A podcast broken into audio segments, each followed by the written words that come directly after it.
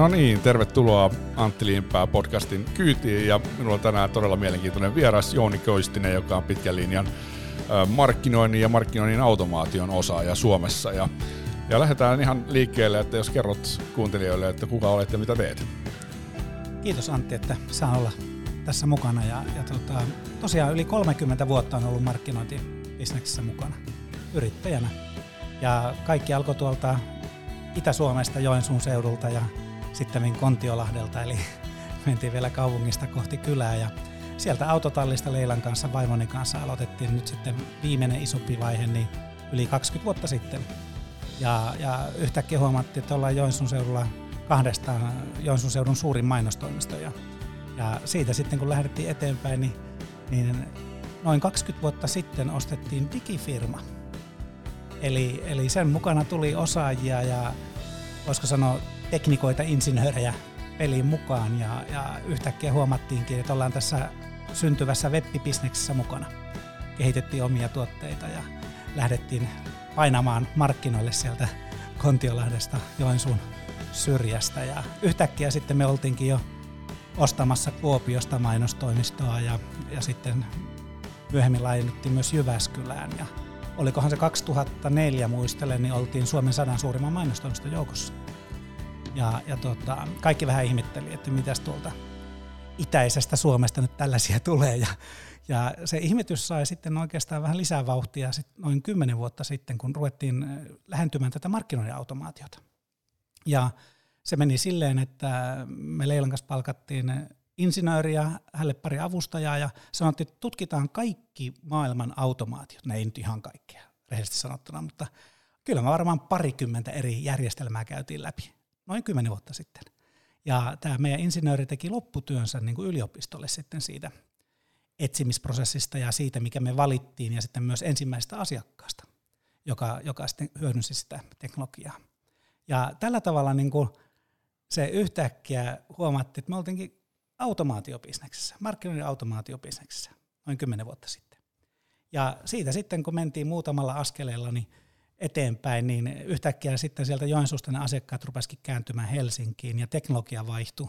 Oltiin sitten tässä inbound-liikkeessä mukana vahvasti ja oltiin siinä sitten Suomen ensimmäinen Platinum Partner tuommoinen noin kuusi vuotta sitten ehkä. Ja, ja silloin kaikki rupesi ihmettelemään myös Helsingistä, hetkinen, haloo, ketä nämä tyypit on ja mitä ne tekee. Ja, ja silloin niin tämä markkinoiden automaation käsitteen oli tosi, tosi niin kuin nuori. Ja harva niin osasi edes antaa siihen kunnon vastauksia. Mutta monilla eri tasoilla ja eri organisaatioista tutkittiin ja otettiin käyttöön. Tehtiin isoja järjestelmiä ja tehtiin isoja virheitä, otettiin pieniä järjestelmiä tehtiin pieniä virheitä tai isoja virheitä ihan miten päin vaan. Mutta se keissi meni meidän osalta niin, että se toi meidät tänne Helsinkiin.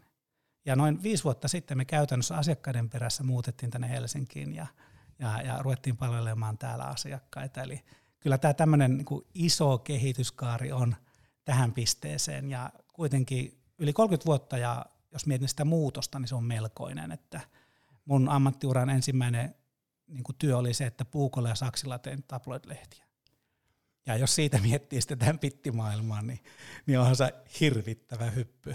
Joo, kyllä et, et siis niin kuin valtava loikka ja, ja sitten se koko, koko niin kuin, jos mietit silloin, että tehtiin paikallislehtiä siellä pohjois alueella, ne oli paikallisia lehtiä, joita ihmiset tilasivat ja lukivat kodeissaan, niin nyt miettii tämän päivän bisnestä, niin nyt on päätelaitteet ja globaali verkosto auki ja sä otat vastaan sitä sisältöä, mitä ikinä haluat. Ja, ja, ja tuota, niin kuin se koko niin kuin idea siitä, miten me kulutamme sisältöä, on muuttunut tässä matkan varrella monta kertaa. Ehkä tämä hetki on jopa parempi, mutta se mahdollistaa tämän digitalisaation kautta tämän markkinoinnin automaation muun muassa parhaiten, koska meillä kaikilla on se kännykkä tuolla taskussa. Kyllä, markkinointiautomaatio, niin kuin tässä tuli hyvin, hyvin esiin, on oikeastaan se meidän teema tässä haastattelussa, koska Jouni on Suomen, jos ei paras, niin ainakin yksi parhaista tämän asian asiantuntijoita. Mutta ennen kuin mennään siihen, niin olisi kiva vähän sun kanssa, kun sulla on noin pitkä aika markkinoinnin parissa ja, ja kokemusta niin monesta, niin kuin tuossa äsken kerroit, niin vähän sitä niin kuin, tavallaan markkinoinnin määritelmää ja mitä varten se on yleensä olemassa, että mitä, mitä sä ajattelet, mitä, mitä varten markkinointi on olemassa ja mitä sillä pyritään saavuttamaan? toi on sellainen asia, jota varmuudella miettii ihan päivittäin viikoittain, koska moni ajattelee, että markkinointi on sitä, että puhutaan markkinointikanavista. Siellä on varmaan se muutos niin kuin kaikista suurin ollut kaiken kaikkiaan tässä vuosikymmeniä aikana, koska aikaisemmin se oli niitä lehtiä ja on toki tänä päivänäkin, mutta on tullut niin paljon uusia kanavia. Eli, eli se markkinointi on ikään kuin eri kanavista sisältöjen niin kuin vastaanottamista tai niistä maksamista tai nauttimista, ja ne menee kiinnostuksen kohteiden mukaan. Mutta sitten taas se markkinointi, niin kyllähän se niin kuin tekijän näkökulmasta, niin kyllähän se on sitä, että me halutaan, että joku ostaa jotakin. Tai me halutaan huomiota jollekin. Ja nehän asiat ei ole muuttunut miksikään. Edelleen puhutaan brändeistä ja halutaan rakentaa niitä ja niitä brändien kohtaamisia eri kohderyhmiin. Tavat on muuttunut, taktiikat on muuttunut, mutta se tavoite edelleen sama. Ja toisella puolella meillä on sitten tämä kaupallinen markkinointi, jossa niin halutaan myydä joku tuote. Tehdä se jollekin tunnetuksi, lanseerata se tai, tai niin tuoda tykö ja, ja rakentaa sille niin kuin hyvä, vahva ostajakunta. Tänä päivänä taidetaan vaan paremminkin puhua heimoista jo. Että ne ei ole enää, niin kuin, niin kuin, että heimot ikään kuin käyttää samoja tuotteita. Ja sen takia niin kuin kaiken kaikkiaan ehkä markkinointi voimakkaammin on muuttunut tämmöistä kohderyhmistä niin kuin selkeästi tällaiseksi niin kuin hyvin profiloiduksi kuluttajayleiseksi.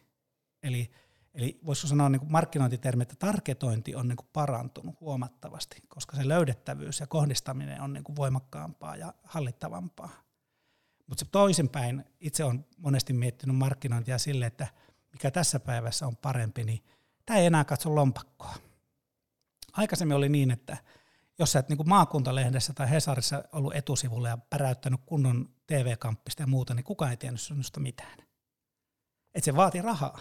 Eli raha oli niin se yksikkö, jolla noustiin niin markkinoinnissa niin sinne, sinne tunnettuuteen ja huomio, saatiin huomioarvoa ja päästiin keskusteluihin ja ikään kuin voitettiin markkinoita. Mutta tuota, tänä päivänä se ei ole enää lompakkokysymys.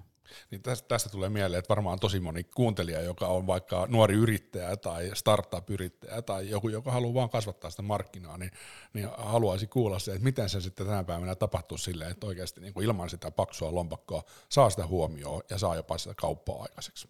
Tämä on just se, että mun mielestä tänä, tänä päivänä digimarkkinoinnissa niin kaiken kaikkiaan niin ollaan paljon paljon tasa-arvoisempia, koska ihmiset on myös valikoivampia, eli meillähän pitää olla hyvä – hyvä niin kuin tarina ja hyvä tuote ja, ja hyvä tapa niin kuin digitaalisesti myydä se.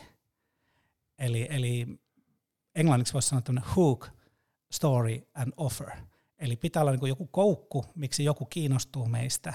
Eli kyllähän jokainen, joka tuolla netissä on ja eri kanavissa, niin näkee niin kuin itse laadullistaa sitä sisältöä. Eli pitää olla joku koukku, joka saa minut kiinnostumaan sitä asiasta. Eli se hook, se koukku. Sitten pitää olla se tarina. Eli jos minun tarina on se, että tuolta vaikkapa Pohjois-Karjalasta yli 30 vuotta erilaisia reittejä pitkin kanavia myöten on tänne Helsinkiin yhtäkkiä tullut, tullut niin ehkä kuuluu vähän äänestäkin, niin, niin, niin se on kuitenkin se tarina, mihin joku voi samaistua. Että hei, minäkin olen tuolta jostakin tullut Helsinkiin. Mun osalta se on niin kuin yli viisikymppisenä ja viisi vuotta sitten. Eli si, siinä on se tarina, jonka joku jää muistijälki, ja se liittää siihen koukkuun, mutta sen jälkeen pitää olla tarjous. Eli pitää olla joku, jolla viedään sisään. Ja tässä sitten moni mieltää niin kuin esimerkiksi markkinoinnin automaation sellaiseksi, tai jonkun ostopolun tai, tai tuota, tällaisen niin kuin palvelumuodon, joka sitten saa aikaan sen, että minä päätän. Ja tämä on niin kuin se, mikä on mahdollista ihan startup-yrittäjälle myös. Eli sen pitää miettiä nämä kolme asiaa niin kuin kuntoon, ja sen jälkeen mennä vaan näihin kanaviin, aloittaa niin vahvalla promootiolla ja oikean kohderyhmän tunnistamisella ja kuka sitä palvelua tuotetta haluaa kuluttaa tai kuluttaa tänä päivänä, keitä vastaan kilpailla. Ja yhtäkkiä niin ollaan siinä, että okei, työtä se vaatii. Si- siitä ei ole kysymys, mutta ei se välttämättä sitä lompakkoa vaadi. Ja nämä on sellaisia asioita, jotka niin on kuitenkin itse opittavissa ja, ja, ja tota, kaikkien niin kuin tavoitettavissa. Ja tässä, tässä tapauksessa varmaan niin kun viittaa aika paljon siihen sisältöön ja sisällön tuottamiseen, että se on juurikin sitä sellaista koukuttavaa ja se tarina on mielenkiintoisesti kerrottu. Tähän on varmaan se haaste aika monella markkinoilla tänä päivänä, jopa isoilla yrityksillä, että ei se tarina sitten kiinnostakaan tai ei löydy sitä koukkua, millä sitten kahlitaan ihmisiä siellä digimaailmassa, että he tulisivat sen tarjouksen äärelle. Tässä juuri tarkoitan sitä ja sitten vielä sillä niin kuin huoma- huomautuksella, että kilpailu on kova. Että niin kuin shitti ei kelpaa. Et kyllä siinä pitää niin kuin mennä aidosti siihen, että siinä pitää sen tarinan lisäksi kohdata se tarve. Että sillä toisella puolella pitää aidosti olla niin kuin siihen niin kuin meidän tarjoamaan niin kuin joku semmoinen tarve tai signaali, joka niin kuin aikaan saa sitten sen vuorovaikutuksen. Et se, että klikkaa tai tykkää niin kuin jossakin Facebookissa, niin ei ole vielä kovin vahva ostosignaali.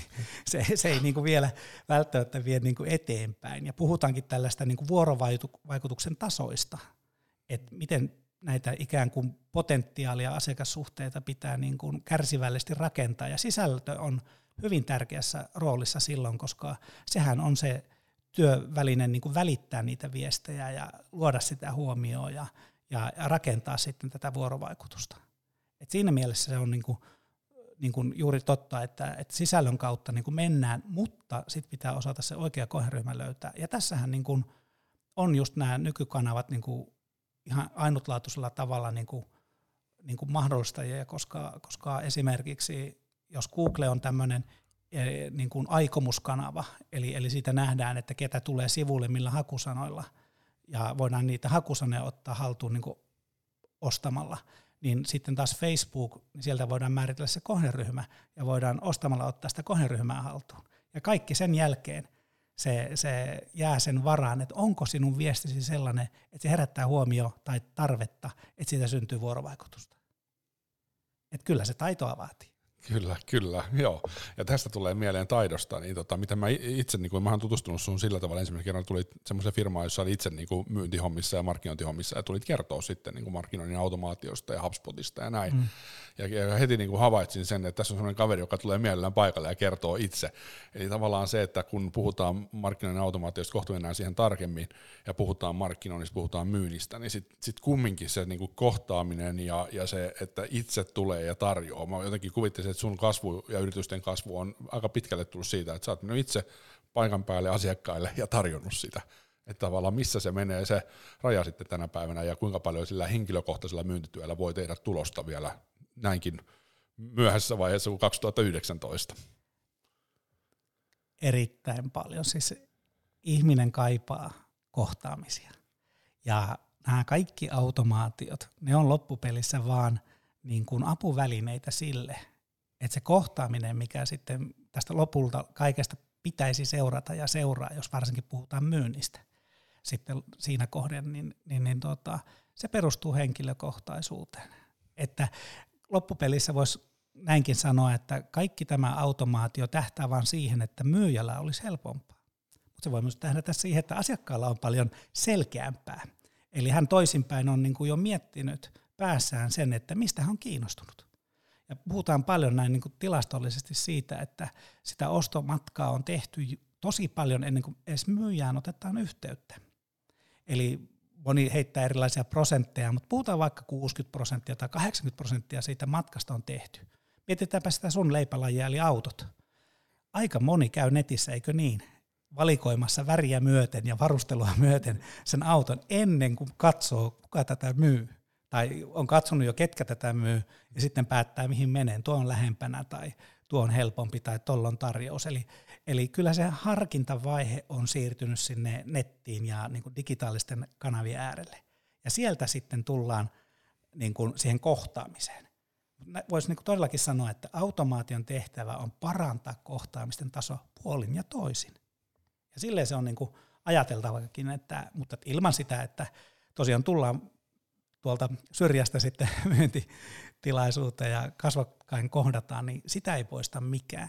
Että semmoista niin robottipuhelua, niin sen perusteella en usko kuitenkaan, että, että kukaan meistä ostaisi. Että jos ei ole vielä joutunut sellaisen kohteeksi, niin saattaa tulevaisuus joutua ja se on erittäin epämiellyttävä kokemus, että siitä kyllä kaikki inhimillisyys ja semmoinen vuorovaikutus puuttuu. Eli kohtaamiset, ne on ykkönen edelleen. Tuottaja Antti Niinpää podcast. Ja sitten siihen, tässä oikeastaan tulee aika hyvät alustukset tähän markkinoinnin automaatioon, mutta mä luulen, että tässä ehkä saattaa olla kuuntelijoilla kumminkin niin ihmisiä, jotka ei niin tarkkaan tiedä, mistä, mistä nyt sitten puhutaan, kun puhutaan markkinoinnin automaatiosta, niin avaatko pikkusen sitä? Joo, eli se loppupelissä niin se sana markkinointi siitä voisi niin kuin vähän monipuolistaa sitä. Eli se automaatio, jos jätetään, ja sitten mietitään, miten se automaatio ilmenee, niin se ilmenee datan hyödyntämisenä. Eli loppupelissä tässä kokonaisuudessa on kysymys siitä, että on erilaisia lähteitä, mitä tapahtuu. Ajatellaanpa vaikka meidän webbikäyttäytymistä, eri saiteilla käydään ja tehdään erilaisia asioita ja klikkaillaan ja mennään ja, ja sitten tuota, palataan ja, ja, ja tuota, tai sitten meillä on joku appi auki ja meidän sijaintitieto välittyy jonnekin. Eli joku tietää, että me olemme jossakin. Eli, eli se data välittyy, sijaintitietodata voi välittyä, meidän käyttäytymistapa webissä välittyy, saatikka, että meidän ostokäyttäytymistapa joko kivijalkamyymälässä tai verkkokaupassa välittyy. Ja, ja, ja sitten taas voi myös niin kuin yrityspuolella niin sitten välittyä niin kuin tavallaan se, että mikä meidän profiili on. Että jos minut tunnistetaan henkilönä ja tunnistetaan, että okei, hän on tuota IT-alalta ja, ja, ja tuo, tai mainostoimistoalalta, miten se profiloida on mies ja tietyn ikäinen. Että jossakin vaiheessa se datahan ymmärtää meistä varsinkin Suomessa niin kuin tämänkin asian. Niin tässä on nyt se automaatio niin kuin ydin, eli kaikki mitä me tietyllä tavalla teemme, ja tietysti jos verottajan kanssa asioidaan, niin mitä jätämme tekemättä, tai näin ajatellen, mutta siis niin kuin kaikki jättää jonkinlaisen niin kuin digitaalisen jalanjäljen. Ja, ja kun palveluja on kehitetty kohti digitaalista puolta, vaikka on tullut näitä rajoja, että mihin saa käyttää, mihin ei saa käyttää, mikä on siis erittäin hyvä. Et pitää meillä myös oikeus olla niin kuin sulkeutua pois tietyistä asioista, ettei meitä seurata. Se on, se on niin kuin järkevää, mutta se on myös rehellistä peliä. Mutta totuus on vaan tämä, että kun dataa syntyy ja sitä keskitetään, niin se, kuka pystyy sitä hallitsemaan ja pystyy luomaan siihen älykkyyttä ja ymmärrystä ja ymmärtää sitten sen asiakkaan tai tulevan asiakkaan niin kuin ostopolkuja paremmin ja kirkkaammin tai sitten sen käyttäytymistä paremmin ja kirkkaammin tai ostohistoriaa, että kuinka usein se on ostanut, milloin viimeksi ja mistä se on kiinnostunut, niin yhtäkkiä niin koko automaatiolle sen datan keskittämisen kautta tarjoutuu se valtava mahdollisuus niin kuin tulla palvelemaan. Ja itse kuulun niihin, joka ajattelee niin, että se on niin kuin nimenomaan palveluala, koska aika harva nyt tekisi semmoista niin kuin hyökkäyksellistä automaatio. Varmaan liittyy johonkin muuhun, ei liity nyt näihin asioihin, mistä me keskustellaan. Mutta se pointti on niin kuin kuitenkin se, että se automaatio isossa kuvassa niin palvelee yritystä sen liiketoiminnan niin kuin kasvattamissa, kehittämisessä ja onpa se sitten markkinointia, myyntiä tai asiakaspalvelua. Niin sieltä se voima lähtee ja sitä se on.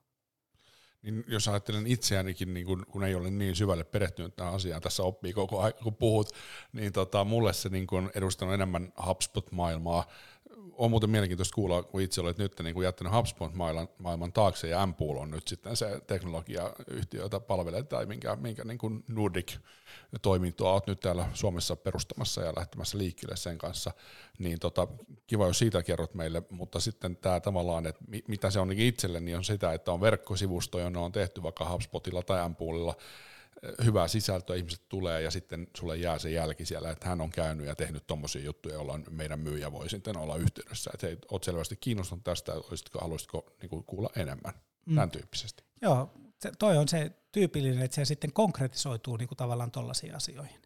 Ja, ja niin kuin Empul on niin kuin yhtiönä esimerkiksi sellainen, että, että tuota, se käyttää useita teknologioita.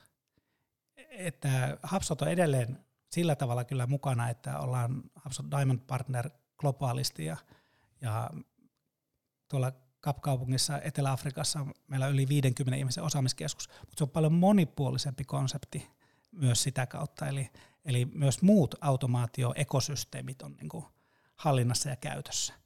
Mutta sitä kautta tullaan just siihen, siihen niin kuin ydinhaasteeseen, että moni mieltää tämän automaatio just tällaisen niin kuin webbiin liittyvänä – niin kuin, niin kuin, voisiko sanoa vuorovaikutuksena. Ja sitten siitä mennään tietysti, kun HubSpot on Suomessa markkinajohtaja tällä hetkellä, niin se on varmasti niin kuin top in mind, silleen päällimmäisenä mielessä monella. Oli muuten ennen kesää vielä 38 prosenttia se markkinaosuus. Puhutaan niin kuin aika merkittävästä niin kuin pelaajasta niin kuin teknologiana. Mutta sielläkin on ruvettu puhumaan ei enää niin, kuin niin HubSpotista, ei niin inboundista, vaan ekosysteemistä. Ja kysymys on, niin kuin, ja se mitä niin kuin Empulkin rakentaa, niin ekosysteemit. Ja tämä on niin kuin aika tärkeä niin kuin yrityksille just, että niin kuin miettiä, että minkä ekosysteemi sä valitset. Ja se mahdollistaa niin kuin sitten näitä asioita, mitä säkin kuvasit, että miten, miten se saitti vaikka reagoi tiettyihin asioihin, kun siellä tapahtuu liikennettä tai lataamisia tai sisällön katselua tai, tai niin kuin tuota ja tätä. Niin, niin tämä on niin kuin se pointti, pointti, mutta mä itse haluaisin niin kuin laajentaa sitä kuvaa, että se on niin kuin kaikki data, jota hyödynnetään, se mahdollistaa automaation. Ja sitten nämä HubSpotit ja kaikki muut brändit tai tämmöiset järjestelmät on sitten niitä työkaluja, joilla, joilla sitä, niin kuin, sitä kokonaisuutta niin kuin rakennetaan. Ja yritetään myös ymmärtää.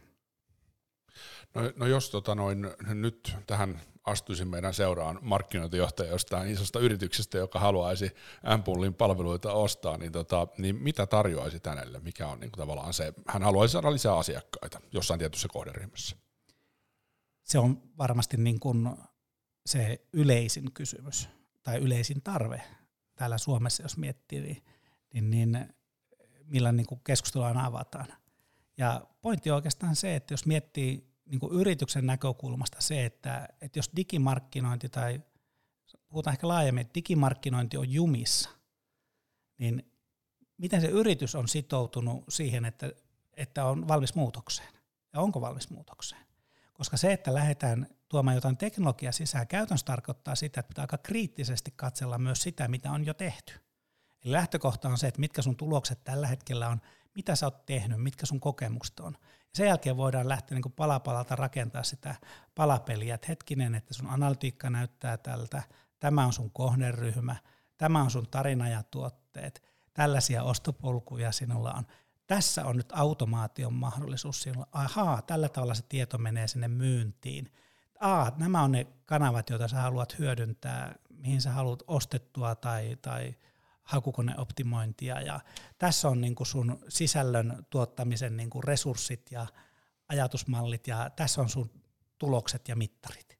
Ja yhtäkkiä sen markkinointipäällikön kautta johtajan kanssa niin pitääkin keskustella siitä, että miten sä teet tätä kokonaisuutta, mitkä sun taktiikat on ja arvioida yhdessä se, että onko ne nyt sen, sen sillä tasolla, että sillä saavutetaan kasvua tai tuloksia. Aika harva tulee meidän puheelle sillä tavalla, että haluaisimme pienentää liiketoimintaa. Et kyllähän se niin kuin lähtee siitä, että haluamme kasvua ja haluamme niin kuin lisää yleisöä. Et juuri tästä liidien generoinnista, liidien hankinnasta. Mutta siinä pointti on se, että se ei ole kovin yksinkertaista sillä tavoin, että jos pohjaa ei ole, niin ei tyhjälle voi rakentaa.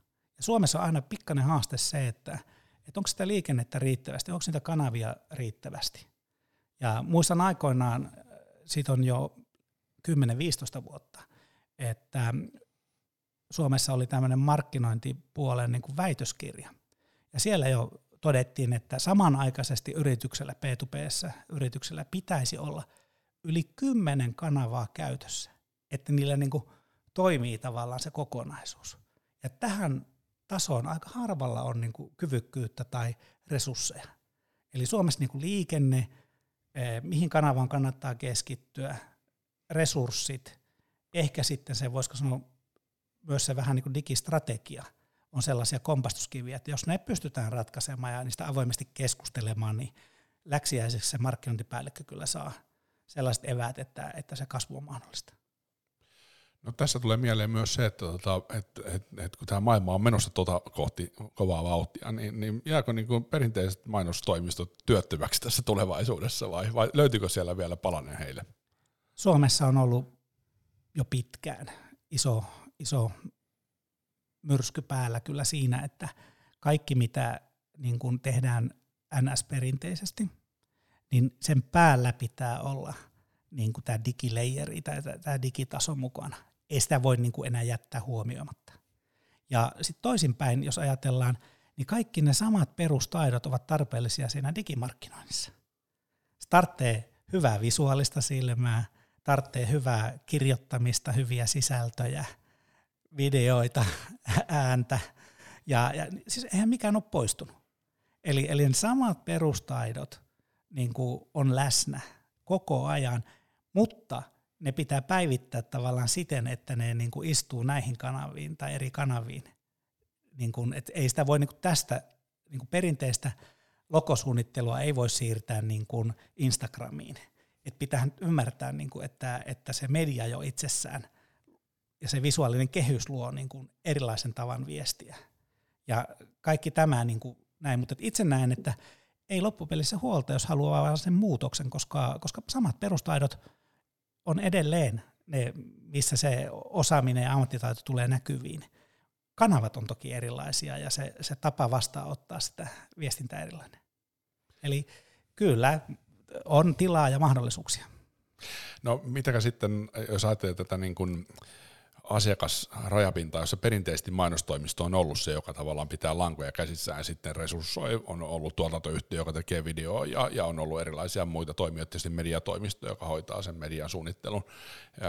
Mutta nyt tuleekin sitten markkinoinnin automaation toimisto, joka, joka käytännössä niin kuin asiakkaille – on se niin kuin tietyllä tavalla se yhteyspiste, koska se, se on niin tärkeä rooli, että on paljon parempi, että se on keskiössä ja sitten muut tulevat palvelemaan sitä. Niin onko tämä niin kuin se, mihin se on menossa ja, ja näetkö, että tämä on myös tietyllä tavalla uhka mainostoimistolle, koska he on halunnut olla ennen siinä hallitsemassa sitä asiakkuutta, mutta tulevaisuudessa se ehkä olekaan enää mahdollista. Kaikki uusihan saa, uusi saa aina huomiota. Ja nyt kun ollaan sille, että on digitoimisto, jolla on vaikka tämmöinen expertise-osaaminen – joka sitten liittyy markkinoiden automaatio liidien generointiin tai hakukoneen löydettävyyteen tai mitä näitä on, näitä eri alueita, niin on aivan selvää, että se kerää niin kuin huomioon ja myös asiakkaat niin kuin mielellään keskittää silloin palveluja. Eli sieltä voi jäädä näitä viestintätoimistoja, mainostoimistoja ja tuottajia pois, koska halutaan tehdä niin kuin samojen kumppaneiden kanssa ja joustavammin ja ketterämmin asioita. Mutta sitten vielä suurempi murros loppupelissä on se, että asiakkaat tekee itse. Eli kun tämä digitaalisuus niin kuin ikään kuin madaltaa kynnystä tulla itse tuottajaksi tai, ja, ja itse visualistiksi ja itse kirjoittajaksi ja, ja, ja kanavamestariksi. Että eihän Google AdWordsin voi avata kuka vaan ja ei kun vaan tuota visaa peliin ja ei kun vaan hana auki antaa palaa. Et eihän se kysy. Ja tämä murros on ehkä – jopa suurempi, mitä suomalainen media erityisesti tällä hetkellä niin kuin seuraa ja vähän selvästi myös pelkää. Et, et niin kuin Facebookille ja Googlelle menee Suomesta entistä enempi isompi rahavirta niin kuin mainonnan puolella. Ja mä näkisin, että jopa tämä murros on niin kuin tämän niin kuin liiketoimintamurroksen niin kuin yläpuolella jopa suurempi. Ja, ja siihen kun liittyy vielä se asiakkaan oma tekeminen tai omien niin kuin osaamis niin tiimien kasvattaminen. Mutta jälleen kerran, se on erilainen bisnesmalli, mihin sitten ehkä perinteisen toimesta pitäisi mennä. Sen pitää mennä sparraamaan niitä ja kouluttamaan niitä ja tuomaan ideoita ja uusia. Että sehän niin kuin vaan vaatii taas kerran niin kuin uutta otetta siihen tekemiseen.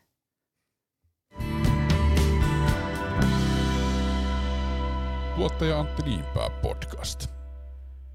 No sitten oli, oli tuossa jo ennen haastelun alkua niin puhetta siitä, että, että tota, niin kuin ohjelmallinen ostaminen ja Google ja Facebookin hyödyntäminen ja tämä näin, niin on, on niin kuin isossa roolissa myöskin. Ohjelmallinen ostaminenhan on varmaan aika monelle kumminkin vieras termi. Pystytkö sitä avaamaan, että mistä siinä oikein on kysymys?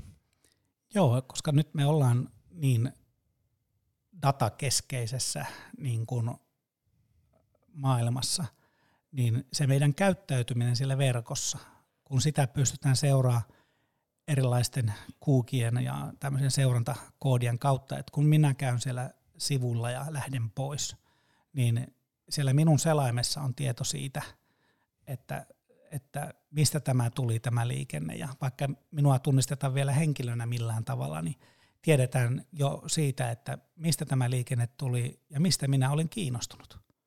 Ja sen tiedon pohjalta pystytään jo ohjelmallisessa ostamisessa vaikkapa kohdistamaan sitten tuota, niin kuin viestejä minun perään. Aika monillahan on kokemuksia varmaan siitä, että on käynyt verkkokaupassa ja sitten sitä samaa sukkaa tai kenkää tai whatever oot ollut ostamassa, niin tulee, tulee sitten niin kuin missä tahansa menet iltalehteen tai mihin tahansa sun normaaleihin sivustolle, missä käyt, niin yhtäkkiä siellä onkin se viesti siltä, jossa kävit tuossa eilen tai tänään. Ja tällä tavalla niin kuin ohjelmallinen ostaminen ikään kuin tai puhutaan tämä retargetoinnista, niin lähtee niin kuin meidän perään, sen meidän käyttäytymisen perään ja tulee sitten se meidän selaintiedon perusteella kaikkiin, jopa kaikkiin niihin kanaviin, missä me olemme. Ja se pystyy parhaimmillaan myös vaihtamaan kanavaa, eli samalla tavalla sitten yhtäkkiä kun mennään Facebookiin, niin se sama viestintä voi olla siellä eri muodossa. Eli, eli meidät saadaan kiinni. Ja nyt kun tätä käyttäytymistä on riittävästi ja tiedetään vaikkapa – tietyistä lehtisivustoista tai, tai palvelusivustoista tai, tai tuota, autosivustoista, ihan tyypillisesti itse Suomessa, niin, niin, niin tiedetään se liikenteen määrä, niin sitä on pystytty historiallisesti profiloimaan. Eli nyt jos minä haluan tavoittaakin tietyn ikäiset, tietyn auton käyttäjät, niin nyt pystytään tämän datan pohjalta tekemään jopa siitä niin kuin tämmöisiä profilointia. Ja silloin pystytään ohjelmallisella ostamisella menemään tällaisten kohderyhmien perään. Eli tavallaan vähän eri taktiikka.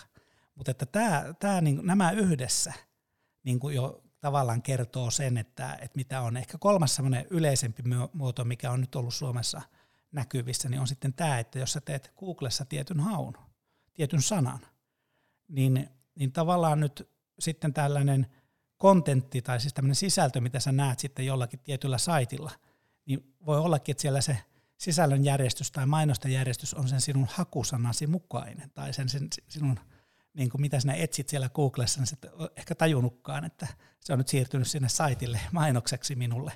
Ja niin kuin tällä tavalla ohjelmallinen ostaminen, kun se koostaa tätä dataa, niin, niin, niin tota, se pystyy niin kuin reagoimaan eri sisällöllä siihen meidän käyttäytymiseen. Ja ehkä kaikista voimakkain, sit kun mennään sinne oikein tunnistautumisen sisälle, niin kaikista voimakkain Suomessa tällä hetkellä on sitten kännykkänumero. Periaatteessa kännykkänumero, jos me ajatellaan sen voimaa tunnistamisessa, niin se on hurja, koska sillä päästään 250 kertaa 250 metriä kohdistukseen. Miettikää. eli, eli, eli siis niin kännykkänumero, mikä sulla on taskussa, jos sä annat sen jonnekin – niin miettikää mikä voima siinä on. Ja, ja sitten niin markkinoillisesti, että ei kai nämä isot liikkeet turhaa ole niitä kanta-asiakasjärjestelmiä tehneet.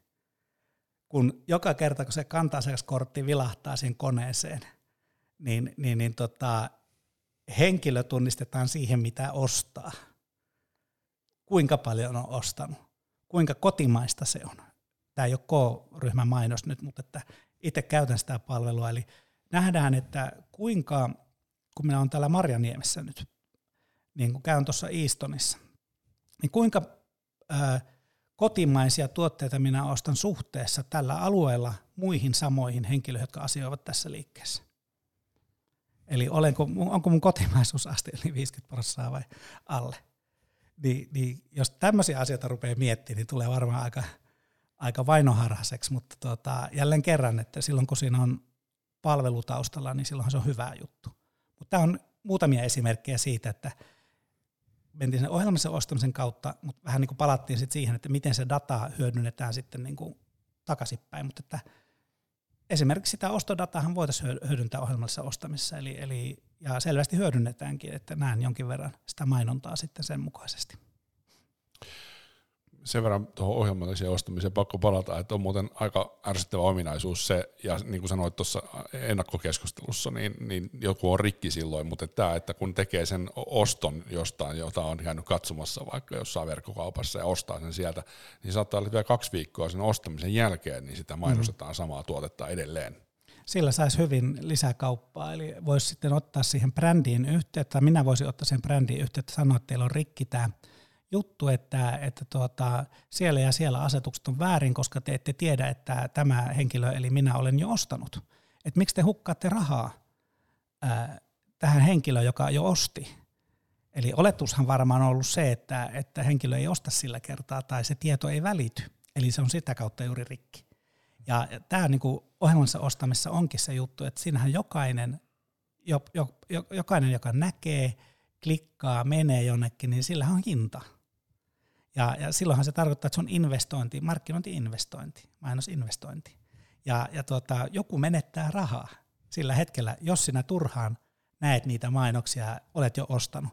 Tai toisinpäin, ää, kyllähän nykyisin voidaan sitten sulkea näkyvistä, mutta on se niin jännää seurata, että mitä saa peräänsä, kun käy jossakin, niin, niin, niin se on melkein jo ammattitaidollisestikin niin kiinnostavaa, että pakko seurata. Kyllä. No sitten tärkeä kysymys. Kenelle tämmöinen markkinoinnin automaatio sopii? Minkälaisia kriteereitä on? Erityisesti Suomessa minun mielestä pitää olla varsin tarkka sille, että onko tämä sellainen asia, jota kannattaa ottaa käyttöön. Koska edelleenkin väittäisin, että varsinkin jos tarkastellaan tämmöistä P2P-yritystä, jolla on niin kuin, tuota, verkkosivulla liikenne muutama tuhat kävijää vaikkapa kuukaudessa. Tyypillinen P2P-saitti on varmaan 2-3 tuhatta eri kävijää kuukaudessa. Niin eipä siinä nyt ihan valtava automaation keskellä kannata lähteä niin kuin liikkeelle. Eli, eli kannattaa ottaa jotain kevyempiä malleja. Eli, eli sitten niihin reagointeihin otetaan tämmöisiä, niin kuin, että jos lomake täytetään, niin tulee tämmöisiä niin kuin vastausviestejä ja voidaan tehdä pienempiä ketjuja ja näin poispäin. Että katsotaan sitä niin kuin realismia nyt kuitenkin sieltä kaiken läpi, että ostatko 30 tonnilla teknologiaa ja sitten 50 tonnilla käyttöottoa ja sisältöä vuodessa ja, ja, ja sitten sulla käy niin kuin 2800 sillä saitilla, kun kävi ensin 2000 kuukaudessa.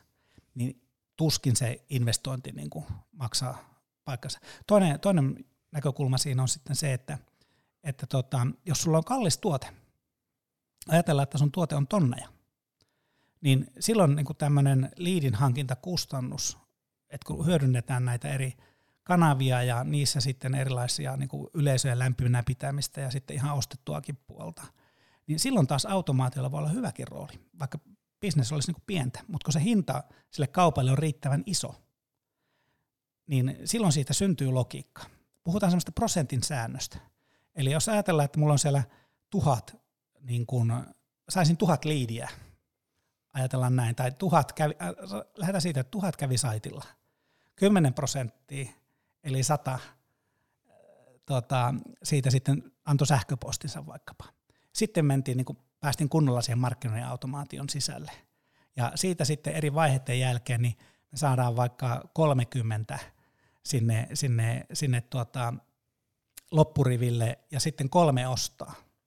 Ja jos ne kolme ostaa sadalla tuhannella, eli 300 000 oli tämän yhden kuukauden niin kuin tuotto, vaikkapa tässä, siinä syntyy se yhden prosentin sääntö, eli kyllähän se kannattaa, eikö niin?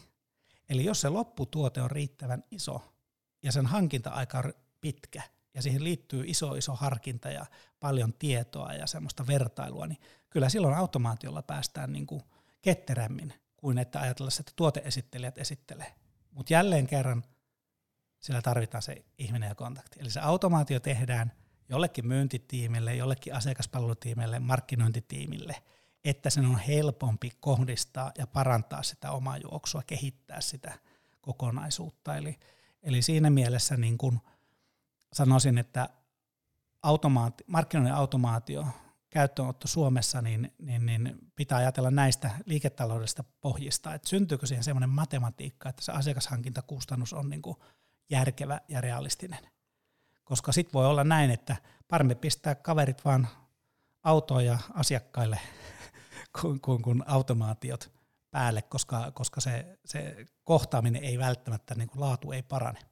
Päinvastoin on esimerkkejä siitä aika paljonkin, että, että moni on niin kuin hurahtanut tähän digitaalisuuteen ja lähtenyt automaatioon ja yhtäkkiä huomannut, että myynti sakkaa, koska sieltä puuttuu se, se kuka ottaa sitä vastuun. Tämmöinen kone ei ota sitä vastuuta. Se vaan kerää dataa ja tulkitsee sitä.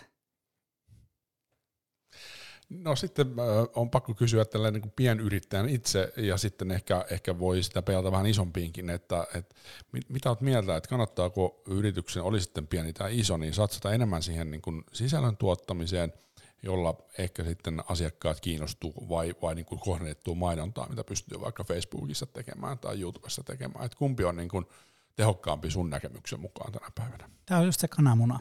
Eli, eli, eli tota, tarvitaan se huikea hyvä sisältö. Et jos pitäisi niin antaa jonkinlainen järjestys, vinkki järjestyksestä, niin ensimmäisenä ehdottomasti miettiä se sisältö. Se kenelle, mikä siinä on se houkutus ja se huomion herättämisen niin kuin keskiössä oleva juttu. Mikä niin kuin herättää sen niin kuin, niin kuin, ja laittaa sitä kohderyhmää liikkeelle. Ja silloin me tarvitaan se kohderyhmä. Eli, eli, eli taas se, että rakennetaan sisältöä niin kuin hullun lailla ja pistetään tuonne eetteriin, niin, niin ne vöhöt ei ketään kiinnosta.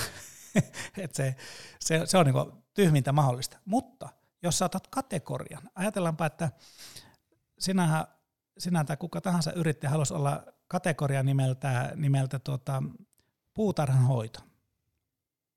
Haluaa olla siinä ykkönen Suomessa se puutarhanhoidon alta löytyy todennäköisesti kymmenen sellaista teemaa, jotka liittyy siihen kategoriaan.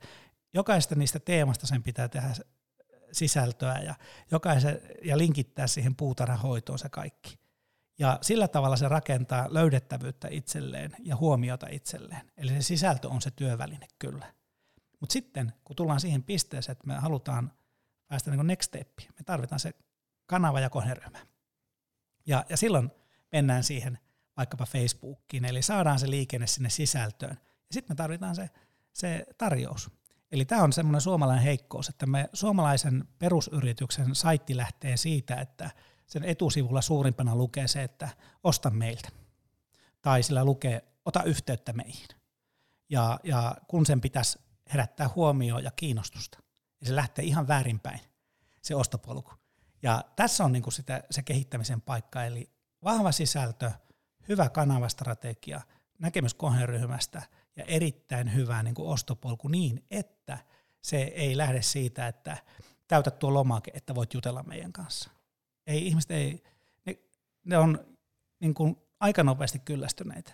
Ja just, oliko eilen kuulin, kuuntelin yhtä usalaista podcastia itse asiassa, niin siinä sanottiin, että tämä hetki, kun se päätös tehdään, niin se on nyt seitsemän sekuntia. Se on aika lyhyt aika. Se on todella lyhyt aika ja olipa se niin tai näin, niin jokainen voi miettiä omaa käyttäytymistään, että jos sä katot, sä tuut johonkin, sä haet jotakin, tuut johonkin, sä katot sitä sisältöä, jos ei sussa heri, heti herätä niin kuin, hei mä oon kiinnostunut tästä, mä haluan mennä eteenpäin, niin, niin, niin ei sinne monesta sekunnista puhuta. Näin se on. Joo. Oi että, tulee kyllä niin hienoa materiaalia ja kiinnostavaa, todella kiinnostavaa. Mutta tota, kello on jo sen verran paljon, että tässä ollaan 45 minuutissa. Mä ajattelin, että nyt sulla on vielä mahdollisuus vähän niin kuin kertoa, että minkä takia m ja minkä takia Jouni Koistinen, niin tota, saat, saat tämmöisen niin kehu pelisi osuuden tähän loppuun. Ja, ja toki tietysti, jos on jotain vielä niin kuin mielen päällä, mitä en osannut kysyä tai mikä ei ole muuten tullut, niin kerro ihmeessä niitä, niitä ajatuksia. Mulla on mielessä oikeastaan sellainen asia, että, että tota, aina puhutaan tämä on ehkä enemmän nyt P2P, mutta että siis puhutaan, ja on P2Ckin totta kai, eli puhutaan yritysten luottoluokituksesta, eikö niin? Että on sellainen niin kuin kolme Aata, on, se on hyvässä hapessa oleva yritys. Ja itse mietin tällä hetkellä hyvin vahvasti sitä, ja siihen liittyy tämä Ampul hyvin vahvasti, että yhdessä on kehitetty itse asiassa vuosia. Mä oon tullut nyt Leilan kanssa mukaan tähän, tähän niin kuin tämän kesän aikana, mutta pitkä historia, jossa on kehitetty semmoista asiakasluottamusajattelua. Että mistä tässä kaikessa on kysymys? Ja kysymys on asiakasluottamuksesta. Ja kun on, yritys on kunnon hapessa, on kolme aata, mutta jos se markkinoinnin haluaa niin kuin viimeisen päälle kuntoon, tarvitaan neljä aata. Ja se neljä aata on niin kuin se juttu, mitä mä itse tässä niin kuin eniten kelaan, ja se on se, minkä ympärillä minä toimin ja mitä minä haluan. Ja ne neljä aata on hyvin yksinkertaisia asioita. Se on asiakaskokemus, asiakaspolku, asiakashankintahinta ja asiakaskato. Eli nämä pitää saada niin hallintaan ja yhteen. Ja se ymmärrys, olipa se automaatio vai ylipäätänsä markkinoinnin myynnin tai asiakaspalvelun tekemistä, te samma, mutta nämä neljä aata pitää olla kasassa, että syntyy kasvua ja hyvää liiketoimintaa. Ja sen perässä me ollaan. Hyvä. Kiitoksia paljon haastattelusta. Kiva, kun olit vieraana. Kiitos. Tuottaja Antti Niinpää podcast.